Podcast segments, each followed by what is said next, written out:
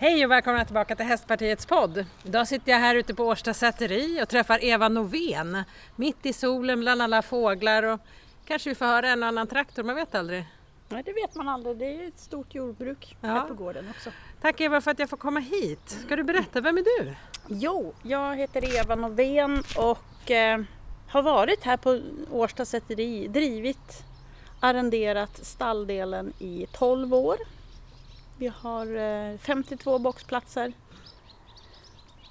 Och då är det blandade hyresgäster med hopp och dressyr framför allt. En och annan liten körhäst men framför allt körningen är ju jag som står för den. Mm. Jag är ju körnörd. och det har jag varit i, ja, i, jag har tävlingskört i 20 år. Mm. Innan dess så red jag, men efter en ridolycka så vart det körning för hela slanten. Mm. Men körningen har funnits i hela mitt liv sedan, sedan barnsben. Men du har väl också jobbat med att utbilda inom körning, eller? Absolut. Ja. Eh, jag jobbade på Berga naturbruksgymnasium mellan eh, 95 och 2010. Ja. I 15 år var jag där och utbildade elever i brukshästkörning och sedermera sen lite sportkörning. Efter min olycka där så, så kunde jag inte köra i skogen och plöja och så och harva. Mm. Det är lite kroppsarbete i det. Så Ja. Men brukskörning alltså, hur mycket använder man egentligen hästarna i bruket nu för tiden? I själva jordbruket är det kanske inte så förskräckligt mycket.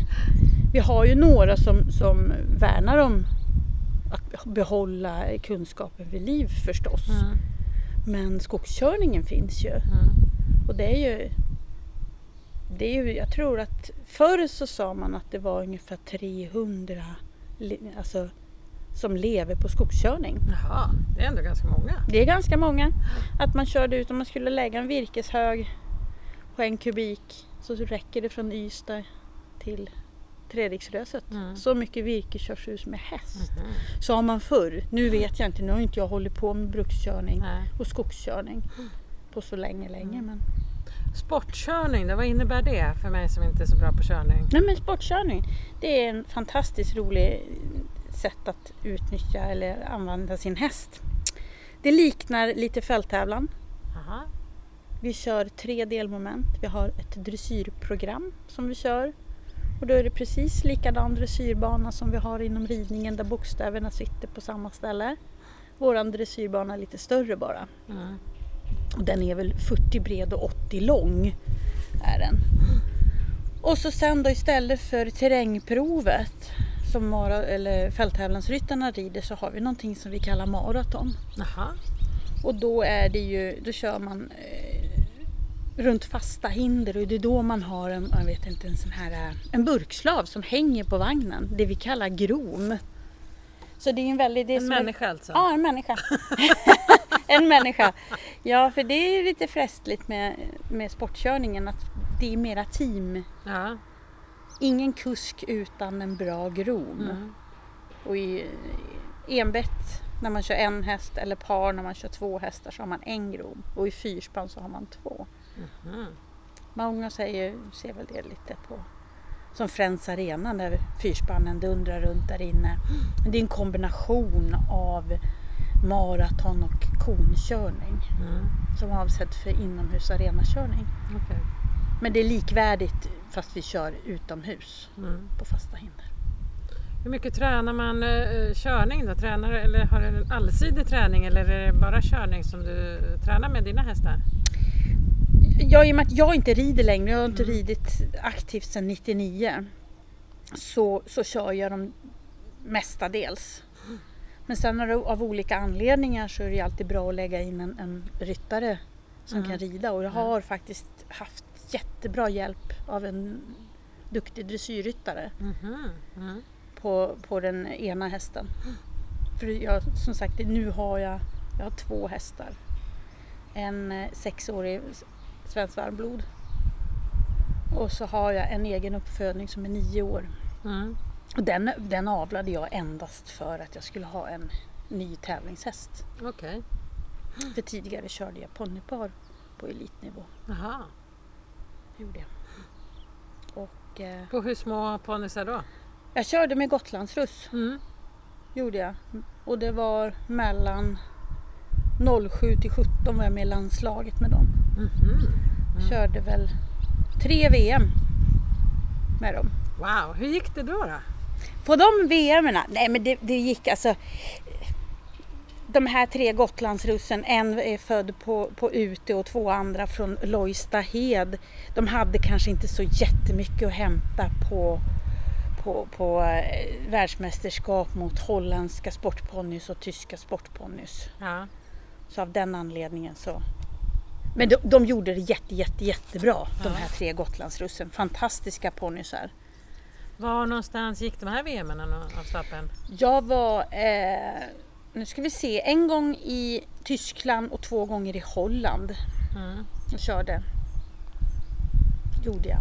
Är Sverige känt för att vara en bra körnation eller är vi inte så Vi har varit där? väldigt, väldigt duktiga. Ja. Vi har varit. Vi har ju haft några riktigt framstående namn inom körsporten genom åren. Och jag tror, vi är på gång. Vi har otroligt duktiga ungdomar Mm. som faktiskt idag är på väg ner till Ungern och köra ungdoms-EM. Och vi, där hoppas vi verkligen på, på medaljer och jag tror på medaljer för de är fantastiskt duktiga ungdomar vi har. Mm. Så det är roligt, vi har en bra åt tillväxt inom Mm. sporten.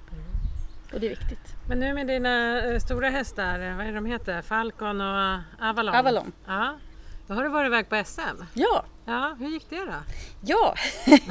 jo, eh, han har ju haft en ganska lång historia med olika skador och lite otur den här Sir Avalon. Eh, så att jag får säga att det gick bra. Eh, för fyra månader sedan så opererade han sina ögon. Oj! Han hade någonting som heter irissystor. Mhm. Som eh, en jättegod veterinär i, på Ultuna i Uppsala opererade. Laseropererade honom. Och det innebar att han hade alltså inte sett någonting den här stackars hästen när solen ligger på. För då drar Mhm. pupillerna ihop sig och då var de här cysterna så stora så de skymde synfältet. Mm. Så han har varit ganska stökig. Mm. Och jag sa att den här hästen ska vi inte köra inbett. För jag har skadat mig på den ganska ordentligt. Okej. När den har inte den har hoppat stenar och han har inte sett när jag var ute och kört honom utomhus. Så hela vintern så, så har han varit egentligen en dressyrhäst. Han Ja. har blivit riden massor, jag har kört han lite men inom fyra väggar eller i ett, runt ett staket. Mm. Innanför ett staket menar jag. Eh, men så, som sagt, i våras så provade jag han lite. Och då insåg jag att det funkade alldeles finfint. Så våran resa, då hade jag ju en liten, liten tanke på det här SMet. Men jag skulle ju kvala till det här SMet. Mm. Så det slutade ju med att eh, vi hade inga svårklasstävlingar i, i Sverige så att jag åkte till Finland med Jaha! Kan man kvala i Finland till Ja, ett svenskt mästerskap? Ja men precis. Jaha. I och med att vi inte hade några svenska tävlingar då har ju förbundet då sagt att nationella och internationella svårklasstävlingar Mm. fungerar bra. Och med dagens bränslepris och, och ja, allt vad det nu vill till så, så när jag räknar på det där så var det billigare för mig att åka till Finland. Mm. Ta båten, eh, Finlandskryssningsbåten till, till Helsingfors. Eller Åbo, förlåt. Än att åka ner till Skåne tur och retur med en stor lastbil. Jag vet ju när man åker till Gotland, Gotlandsbåten som tar 3 timmar och 25 minuter, då får man ju gå ner efter halva tiden och titta till sin hund om man har hund eller häst. Ja, just det. Hur är det på en Finlandsfärja? Det tar ju mycket längre tid. Ja, ja, det tar jättelång tid. Det tar väl närmare uppåt 11 timmar på båt. Ja. Och så ska man tänka att man ska vara där en timme innan båtavgång. Ja. Och så resan dit så att hästen blir instängd väldigt länge. Ja. Och det var väl en liten prövning för den här hästen för han har aldrig varit ute så länge. Tidigare har jag ju rest med, med ponnysarna men jag har tyckt att de var resvana och så hade de varandra. Mm. Så jag gjorde box. Jag har en trehästars lastbil. Så han fick stå på, Han fick gå omkring där. han fick gå omkring där. Jag gjorde en box när vi landade, hade kört på färjan. Ja. Och så får man gå ner. Man går till receptionen och så ber man att få gå ner och titta till sin häst. Jaha. Och så är det en, en vakt som följer med ner. Och det funkar fin, fint. Och han verkade inte ta skada Nej, han tog det. inte skada alls. Inte någonting. Det Nej. var väldigt lugnt och skönt nere på bildäck. Lite larm som man brukar prata om och det var väl även där. Mm. Men jag sätter eh, bomull i öronen på honom. Ja, det är smart. Och det var liksom inga, inte alls några problem. Jättefräsch och fin häst när man kommer fram. Och Mm. Han utförde tävlingen med bravur så vi kvalar ju där. Så vi hade ju kvalat in till SM. Och så sen åkte vi nu då i, i, i helgen som var. Var vi och tävlade i Götene. Skogsborgs rid och körsällskapet. Fantastisk tävlingsplats. Mm. Måste nog säga en Götene, var ligger det i Sverige? Ja, vad heter det? Men Götene, det är mellan sjöarna där. Aha, mellan Vänern och Vättern? Ja. Ja, ja, ja. Mm. Ändå en bit att åka. Ja, ja, det är Ja. 35 mil men Ja. det är inte alls så långt för en... För vi åker ju gärna, det är väldigt långt för oss. Vi ska, framförallt vi som kör svårklasstävlingar. Är det långa resor. Ja. Och då var ni där och eh, vilken av grenarna är liksom bäst för dig? Alltså, vad, vilken Ja, är just, bäst på? just för dagen så är det ju dressyren som satt väldigt, är våran starka sida. Ja. För han, han måste träna mer, han måste komma ut för det är nytt nu att han ser och Ja. det är mycket saker han ska upptäcka på nytt. Ja, det kan man tänka själv om man inte har sett någonting och Nej, så plötsligt nej. så ser man. Men det, är en otroligt eh, begåvad häst. Mm. Jätte, jättebegåvad och jag tror verkligen på den här hästen. Och jag tror att det här är en häst som kommer gå hela vägen. Mm, mm, Och när jag menar hela vägen det är att man siktar på de större mästerskapen. Mm, mm. För han har alla kvaliteter. Bara. Men, men som sagt det är många hästar som har kvaliteter och går Mm. stora klasser Mm. men inte kommer dit. Så vi får hålla tummarna. Ja, verkligen. Men jag tänker det du sa förut att man hade då en groom, alltså en människa på, på vagnen som hjälper till. Hur lätt är det att hitta en sån som ska liksom lira med, som gör som du säger? Och, Ja, det, det kan vara svårt ibland Ja. att hitta men, men ofta så är det ju Dels så, så är ju Groma Marathon är ju så förskräckligt roligt så att det brukar, det brukar lösa sig. ja. Nej, och, men där är det ju viktigt att man är samspelta för ju mer eh, samspelt, man måste verkligen lita på varandra. ja. Man måste jobba ihop sig och verkligen lita på den man... För att jag ska kunna köra full, Fullt ös. fullt ös runt stolpar och i slänter och ja, i oredig terräng eller ja. Så då, då vill det ju till att jag vet att för gromens uppgift är att hålla vagnen i styr. Ja. För har man inte gromen så välter man. Ja, det måste ju vara lite läskigt, eh, speciellt om man har någon ny som man ska testa. Ja, ja, liksom. ja men precis. precis. Det, det gäller ju att, den, att man, är, for, man formar sig Mm. inför varandra. Mm. Att de, man följer med varandra i, i tankar och handling. Så den, den är, men det är en häftig känsla när, när allting lirar. Mm. En otrolig känsla. Men sen då så, så under dressyren och det jag inte pratade förut om, det är konkörningen. Det är ju istället för hoppningen har vi koner med bollar på som vi ska köra runt en, en bana. Varför Det är är det- bollar på konerna? För att man inte ska riva ner dem? Eller? Ja, nej men Okej. precis, Ja. precis. För nuddar man en, en kon då, då åker bollen just ner. Ja. Precis. Och då har vi också en grom, men då, där sitter ju de finklädda bak Ja. och får ju inte liksom hjälpa till. De Okej. ska ju bara sitta där och vara Ja. snygg. Det är Nu- det också, man måste ha en snygg groom. Ja! ja, ja, ja. ja nej, men jag, det, det brukar fungera jättebra. Ja. Mm. Häftigt. Vad är det roligaste, tänker jag, med körning? Ja... Samspelet. För att här har vi inga, vi har ju inte, vi har inte lika många hjälper som eh, inom ridningen. Mm. Så att när man känner att det lirar, att jag sitter på rumpan i en vagn och får min häst att göra precis vad jag vill med ett par tömmar rösten. Och så har vi då körpisken men den har, använder vi ju liksom för det är våran skänkel. Ja. Får man använda spö när man tävlar? Ja, ja. Ja. ja.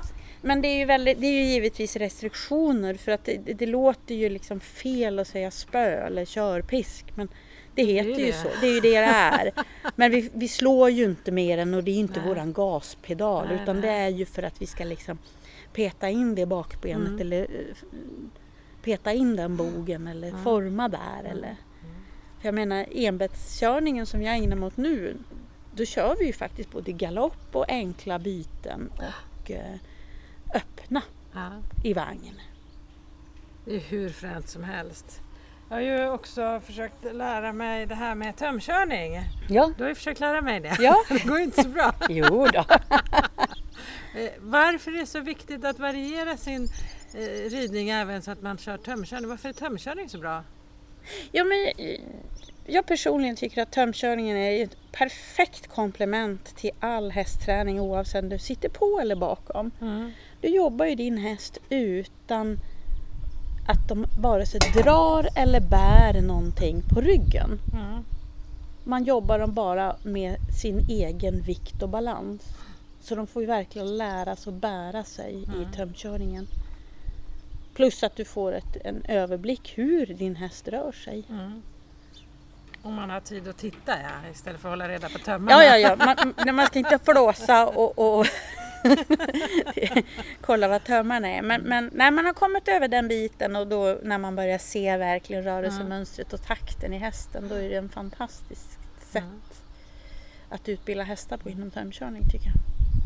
Om man nu vill börja med att eh, köra häst.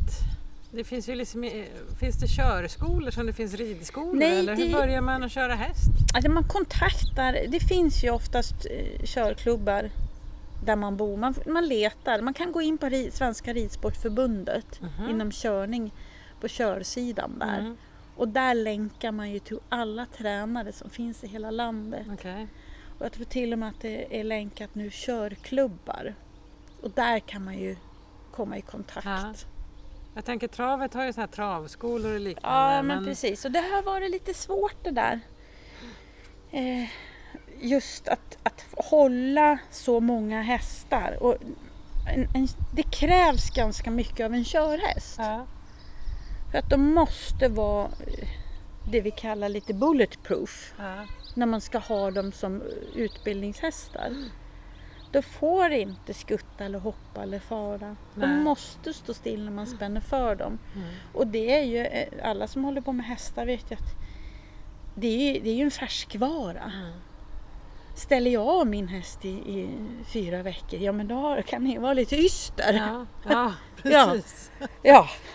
Och har den stått mer än fyra veckor då kan det vara ännu mer yster. Mm. Och, och en körhäst får inte vara det. Inte på, klart att vi vill ju ha lite ystra och hästar med tryck i, Mm. i som tävlar i höga, hö- på hög nivå. Men som skolhästar så måste de ju vara så snälla. Och jag tror att där kommer problemet. Men vi har, det har ju provats och några ridskolor har haft körskolor. Mm. Så. Ja, spännande. Mm. Hur är det, tänker, du har ju hållit på med hästar hela ditt liv typ. Mm. Och hästnäringen är ju så väldigt mycket. Det är ju allt från de som gör de här ensilagebalarna som vi sitter och tittar på till, till de som fixar bling-bling till tränset och vi som har hästar och de som driver stall och allt möjligt. Mm. Mm. Finns det någonting som du tycker kan bli bättre inom hästnäringen i Sverige? Jag tänker om, nu är det ju val här snart. Om du blev ansvarig minister för hästnäringen i Sverige. Jag skulle värna om all hästpersonal. Ja. Eh, hästpersonal oavsett du jobbar i travstall, galoppstall, ridstall, inackorderingsstall, personalen. Där tror jag vi ligger efter enormt. Mm. Om man tittar på, på eh, jobbannonser. Jag brukar ju skämtsamt säga att de jobbar för en femma och en fimp. Mm. Och det är ju förskräckligt. Ja. Alltså, de kanske har en, en fickpengar på ett par tusen lappar, allt mellan 5 till 10 tusen och så har de fri boende och en lunch. That's it. Har det här inte ändå förbättrats över åren? Eller? Jag hoppas det. Det är svårt för mig att säga. Jag har ju min, min verksamhet. Men, men lönekostnaderna för att driva ett sånt här företag är ju enormt. Ja, det är ju stora. Och framförallt ska de ha en avtalsenlig lön. Ja. Och, och liksom försäkringar och hela den här biten. Och jag skulle aldrig tumma på det. Nej. Aldrig. För det är så viktigt tycker jag. För så länge vi liksom fnyser åt de som står och mockar skit och byter tecken och så har de en skitlön. Då jobbar man med det under bara en sån kort period. Sen vill man ju byta. Ja. Är det svårt att hitta personal? Jag, har bara, jag har haft väldigt tur. Ja. Och min personal har hållit, varit kvar länge. Ja. Så att... Eh, Jag läste någonstans att det var liksom brist på hästskötare. Ja, ja det kanske det är. Men, men, men alltså jag... Nej, jag har haft riktigt, riktigt bra Ja. personal. Vad är det viktigaste när du anställer personal? Vad är det, ska de ha för kvalifikationer? I och med att jag driver ett inackorderingsstall Mm. så är det ju väldigt viktigt för vi, vi pratar om kundkontakt. Mm. Det pratar jag mycket med mina tjejer om att det, hyresgästerna är ju våra kunder. Mm. Och då måste du ju kunna ha, vara artig och trevlig Mm. på det sättet. Mm. Allting annat kan man ju faktiskt lära sig. Givetvis vill jag ju att de ska vara, ha en, en gedigen hästkunskap och de ska vara liksom, ha någon form av... Helst skulle man ju vilja ha en hästskötarexamen på Mm. dem Mm. faktiskt. Så att de kan se skillnad på foderslag och, och, och så. Men den kan ju vara lite bökig och svår. Mm. För det är ju också då marknaden blir ju mättad.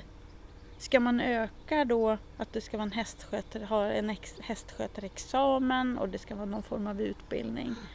Då går ju lönerna upp ännu mer på Mm. de här tjejerna, Mm. förstås. Mm. Och då ökar ju stallhyrorna också, förstås. Så där är det ju liksom prissättningen är ju, är ju den är ju svår. Mm. Och så beroende på vart i landet du bor Mm. givetvis. Ja, ja, verkligen. Det är väldigt stora skillnader på stallpriser om man jämför här i Stockholm jämfört med eh, Ja men, du, Jämtland eller ja, men i kom jag till. Jämtland och jag är ju ursprungligen från Jämtland, alltså mina föräldrar är ju jämtar men, men jag menar, de får ju hicka när de hör Ja. vad, vad stallplatser går på i Stockholm. Men å andra sidan, en, en, du kan köpa en liten, liten lille pluttlägenhet mitt inne i stan för mer än storjordbruk i Norrland. ja, visst är det så. Det är ju galet. Ja. Ja. Det här med, kommer vi in det på det tänker jag lite med eh, landsbygdsfrågor. Du är ju bara, vad kan det vara, tre mil till Stockholms innerstad men ändå ute på landet här. Mm, och, och mm. För att driva runt det här så behöver ju du en hel del eh, eh, maskiner och åka och greja. Påverkar liksom o, de nuvarande dieselpriserna dig som företagare och jag tänker även elpriserna? Absolut. Enormt har det påverkat. Ja. Enormt har det påverkat. Eh, nu vet vi ju inte men vi, vi, vi alla som håller, håller på i den här näringen vi, vi håller ju i bordsskivan nu för vi vet ju faktiskt inte vad nya foderpriserna Nej, ligger på. För att bönderna som har producerat det här fodret och har betalat all den här dieseln, för det är ju inte en traktor som Nej. går åt till att att- att skörda, göra en höselagebal. Det är ju massor med maskiner och så plasten gick ju upp. Jaha, den också? Jag Ja, ja, det är var ju plaster, det var ju ja. oljebrist och plastskatt och gud, allt möjligt. Mm, mm. Så där, den, den ökade ju. Och innan det så får vi ju se, konstgödningen gick ju upp extremt mycket. till Och nu finns den väl knappt, nu i och med kriget här. Så att vi vet ju faktiskt inte riktigt var det landar någonstans. Hur, ser du, hur tänker du då för inför framtiden? Det är ju ganska många osäkerhetsfaktorer. Ja, och, och, och man, man blir ju märkbart nervös. Ja. Men eh, Så det skulle behövas lite förändringar på um, elpris och diesel? Och, absolut, absolut. Det måste det ske för att det kommer ju sluta med Fortsätter det åt det här hållet så kommer vi ju inte kunna ha råd att fortsätta och hålla hästar som vi gör idag. Man kanske får ändra sin... Alltså, Får Men- göra på något annat sätt? Liksom. Ja, man får kanske Ja. får göra på andra sätt. Ja. Exakt. Jag tror att vi kommer se kanske mera hästar som delas. Att man är två som att äger man är en flera häst? stycken Aha. som äger en Ja, häst ja. kan det vara. För jag menar det är ju, den, den ligger ju redan som en smärtgräns idag och Ja. man önskar ju att, för hästar är ju väldigt väldigt härliga och okomplicerade djur så att man önskar ju att det ska vara en hobby och en sport för alla. Mm. Ja, det här kommer ju öka naturligtvis eh, klyftorna, klasskillnader. Ja, ja den är jag och- livrädd för. För att det, det, det kommer ju slut. Om fortsätter vi så här så kommer det bara vara de som har medel att ha häst eller medel att framförallt tävla häst. Ja. Jag ser ju i år, det är så, har jag en lastbil som drar tre liter milen finns ju inte en susning till att man ska kunna åka Nej. Skåne tur och retur. Det är liksom 8 500 Ja. kronor. Ja, jag pratade med en ryttarmamma uppe i Norrland någonstans Mm. utanför Umeå tror jag. Eh, och hon sa att de har ju fått skära ner så mycket som de bara kan och då har hon ändå två elitsatsande döttrar. Det Ja. blir ju eh, ojämlikt, det blir inte tävling på samma villkor då. Nej, det blir ju inte det. Det blir ju inte det. Ja. Ja, det finns mycket man behöver lösa. Hörru du. Ja, vi behöver... Ja, Men hur ser din tävlingssäsong ut nu? Har du några fler tävlingar på gång? Ja, alltså möjligtvis att jag har en, eh, åker ner i september till eh, Åstorp, Skåne. Sen var det väl kanske så har jag en i Danmark också. Men när du åker iväg så här, du har en stor lastbil och där du ska få plats med häst och kärra och hela baletten. Mm, två vagnar har Två jag. vagnar? Två vagnar. Det måste vara en jättestor lastbil. Ja, den är 10 meter lång. 10 meter lång och 4 meter hög. Ja. En lastvikt på 9 foder och... ja, ja, 9 ton är lastvikten Ja. på den. Så den är ju stor, stor och tung och då är ju tillbaka då de här priserna som vi har i, i bränsle. Ja, Så får man ju tänka ett par gånger. Vad man ska ta vägen. Ja, Ja. japp. ja, men stort tack Eva för att jag fick komma och så att vi fick lära oss lite mer om körning. Ja men tack själv. Och om man vill eh, lära sig tömköra och så vidare då kan man faktiskt vända sig till dig här i Stockholm va? Absolut, Ja. absolut. Vart, på vilken hemsida eller hur tar man kontakt med dig? ja men man, man eh, googlar eller www.enhästkraft.se En hästkraft, en för Eva Novén Ja, och så hästkraft. Ja. Se. Fantastiskt! så kan man komma hit och både lära sig köra och eh, tömköra. Det är jättebra. Mm. Ja, och till er som lyssnar så nästa vecka så kommer det självklart ett nytt spännande avsnitt av Hästpartiets podd. Och det 23-punktsprogram med förslag för förbättrad hästnäring som vi tog fram här under våren, den finns att läsa på, på min hemsida faktiskt, alexandraanstrell.se. Eh, och eh, det vore jättebra om ni också fortsätter och skickar in bra förslag som vi kan fortsätta förbättra för hästnäringen. Och den här personalfrågan som Eva lyfte idag är ju oerhört viktig så den tar vi naturligtvis också med oss. Tack för idag!